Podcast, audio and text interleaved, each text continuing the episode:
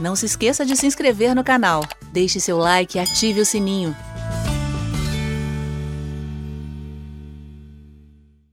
João Paulo Shoa mandou aí uma ofertinha e disse: Você acha que o Brasil, dado o avanço comunista atual, possa ser um dos chifres apostasia por parte de líderes religiosos?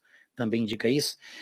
É, João Paulo, essa tua pergunta ela envolve muitas questões. Você pegou aí elementos de várias passagens da Bíblia, diferentes uns dos outros, e você afunilou tudo para a situação que o Brasil está experimentando.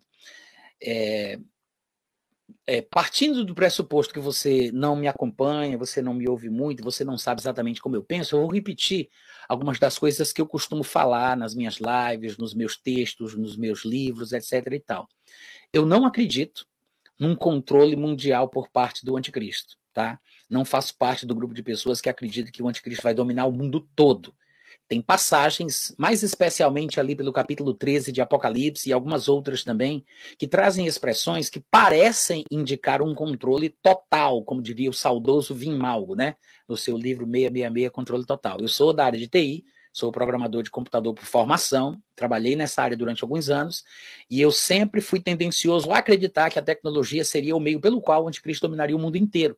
Então, quando eu li, há, sei lá, 20 anos atrás, não sei exatamente quanto tempo, esse livro do Vim Malgo, que é o fundador do Ministério Chamada da Meia-Noite, quando eu li o livro 666 Controle Total, aquilo ali fez todo sentido para mim. E claro que se o anticristo viesse a controlar o mundo inteiro, como se supõe, nos círculos cristãos, inclusive entre os meus pregadores prediletos. É assim que se defende. É, se ele viesse realmente a controlar o mundo inteiro, a tecnologia teria que ser a ferramenta por meio da qual ele faria isso. Não teria outra forma.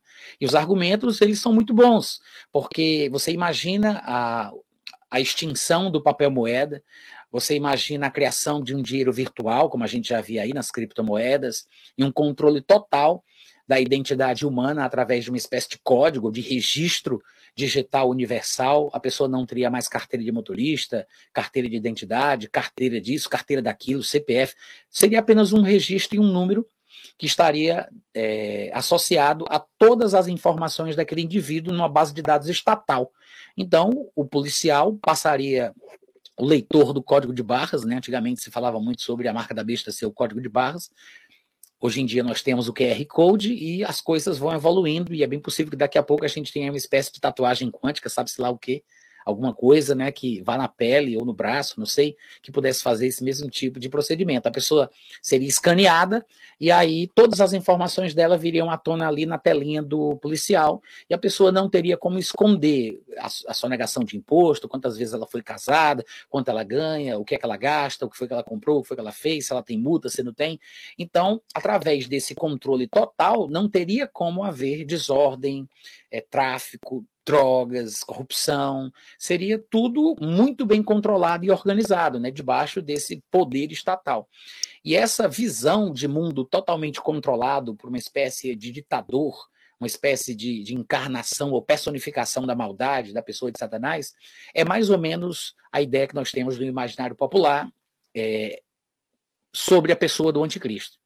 Então, era assim que eu, eu pensava, e claro que eu poderia destrinchar muitos outros detalhes sobre essa visão, porque ela é convincente. Se a gente quiser fazer uma apresentação sensacionalista através de conjecturas que se baseiem nessa perspectiva, é possível, tá? Eu sei que é fascinante, e é exatamente por isso que muitos canais que se propõem a falar dessa forma, desse jeito, atraem muita gente. É fácil de você saber o que é que o povo gosta de ouvir, o que é que impressiona as massas, o que é que realmente chama atenção. No entanto, quanto mais você se aprofunda no texto bíblico, não estou falando sobre revelações, aspas, tá? Porque muita gente se baseia naquilo que eles chamam de revelações, montam as suas próprias ideias, as suas divagações e, e, e acabam se perdendo em muitas especulações sem sentido. A grande verdade é essa. Os textos bíblicos são o único material, a única fonte confiável com base na qual a gente deveria acreditar no que é que vai acontecer, pensar sobre o futuro. Então, nós temos textos que parecem indicar uma espécie de controle mundial por parte do anticristo, e nós temos uma outra porção de textos que dizem exatamente o contrário. textos que parecem dizer que ele vai dominar o mundo inteiro, de uma ponta a outra, de uma beira a outra, né, até os confins da Terra, e há outros textos que, há, há outros textos que mostram um controle local, regional, embora seja uma vasta extensão de terra que envolva, no mínimo, em sua formação inicial e original, dez nações, dez países, ainda assim não é o mundo inteiro. E a Bíblia fala também talvez ali no capítulo 10 e 11 de Daniel e outros lugares, campanhas militares do anticristo, onde ele tenta expandir o seu reino. Conquistas, guerras, o tempo inteiro em que ele estiver no palco, em que ele eh, surgir no palco mundial, né, em que ele surgir no cenário, ele vai estar em guerras, lutando contra opositores que também estarão guerreando contra ele. Então ele não vai ter esse domínio, esse controle total, como as pessoas costumam pensar. Tá? Inclusive, no próprio livro de Apocalipse, se fala sobre três espíritos em formas de rã, saindo da boca do dragão, da besta e do falso profeta. O dragão é uma representação da pessoa de Satanás, a besta é um bicho, a palavra besta foi usada no nosso idioma, mas na verdade o texto grego ali está usando a palavra terion, que é traduzida em muitos lugares do Novo Testamento como bicho, animal, víbora, etc. Então ele está falando de um bicho que representa um reino, como nos textos proféticos se costuma fazer, e ele diz que, além disso, também vai sair da boca do falso profeta, ou seja, são três espíritos que saem dessas três entidades a rodar o mundo, tentando convocar ou convencer os reis da terra a se unirem na batalha contra o Deus Todo-Poderoso, mostrando que o mundo não estará debaixo do seu controle. Porque se estivesse, esse ministério diabólico desses três espíritos em forma de rã não faria o menor sentido. Além disso, no livro de Apocalipse se fala que multidões que compõem a besta, o reino do anticristo, que é um profeta falso, ficam gritando e provocando aqueles que são contra os que fazem parte do reino que o anticristo usurpará. Eles estarão dizendo: quem é contra a besta? Quem poderá pelejar contra ela? Isso depois que uma das cabeças do animal tiver é, que havia sido ferido de morte tiver sido restaurado ou ressuscitado. As cabeças representavam montes que correspondiam a sedes de impérios que haviam existido. Isso é o anjo Gabriel falando para João lá em Apocalipse no capítulo 17. Ele diz que de João para trás já caíram cinco. Tem um no qual ele está, que é o Império Romano, outro que virá, e depois uma espécie de oitavo rei que virá desses sete que ele menciona. Só que esse formato, esse formato final deste império, dessa besta, vai ser liderado ou definido por uma das cabeças que havia caído antes de João ter nascido, porque ele diz que a besta final era, não estava sendo na época de João, mas voltaria a ser. Ou seja, uma das cabeças, cinco impérios tinham caído, né? Cinco é, é, reinos já tinham tombado. Então, uma daquelas cinco cabeças que havia sido ferida de morte, que tinha a, a que tinha a liderança em seu tempo, uma daquelas que tinha sido ferida de morte, voltaria à existência e assumir, assumiria a liderança de todo esse império que é formado por diversas nações, e aí daria identidade a essa besta no seu tempo final.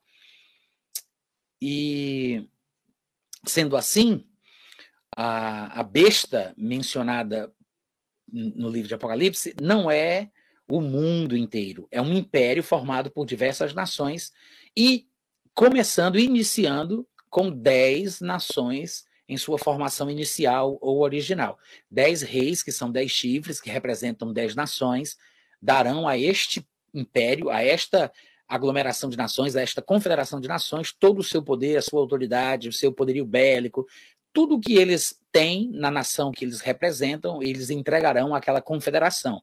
Dez reis se unirão neste propósito até que um chifre pequeno posteriormente entrará no meio dessa confederação, antipatizando com três dos reis da formação inicial, assumirá a liderança e usurpará o, o governo desse império, que é este homem a quem nós também chamamos de anticristo. Então, assim, a Bíblia não parece ensinar que o mundo inteiro estará debaixo do seu controle. Ele dominará vasta extensão de terra, Provavelmente, a mesma região que foi dominada por aqueles outros impérios que também são mencionados na estátua do sonho de Nabucodonosor, já que ele faz parte da mesma estátua, faz parte do mesmo sonho, ele se encontra lá, então segue relativamente o mesmo padrão. Tem uma lógica interpretativa em cima daquele sonho.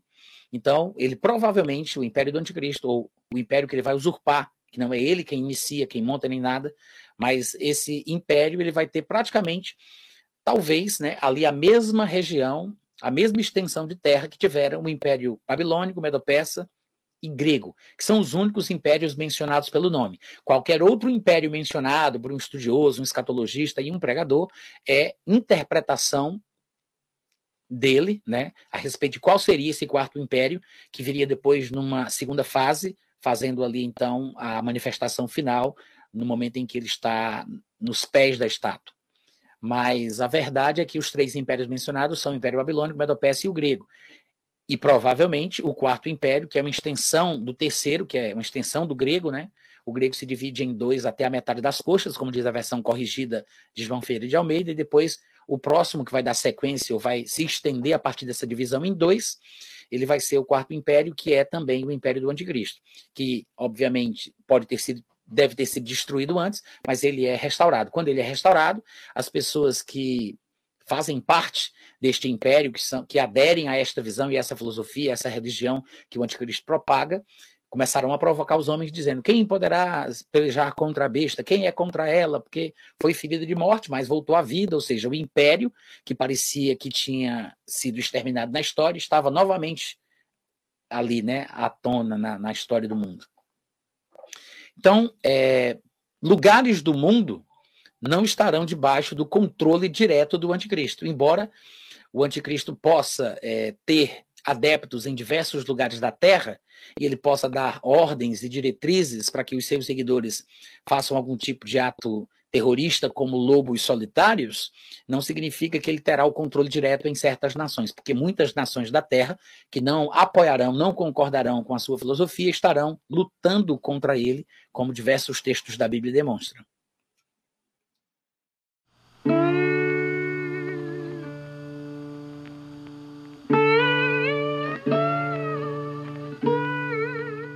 Este é um trabalho independente e conta com a ajuda das pessoas que têm sido abençoadas por ele.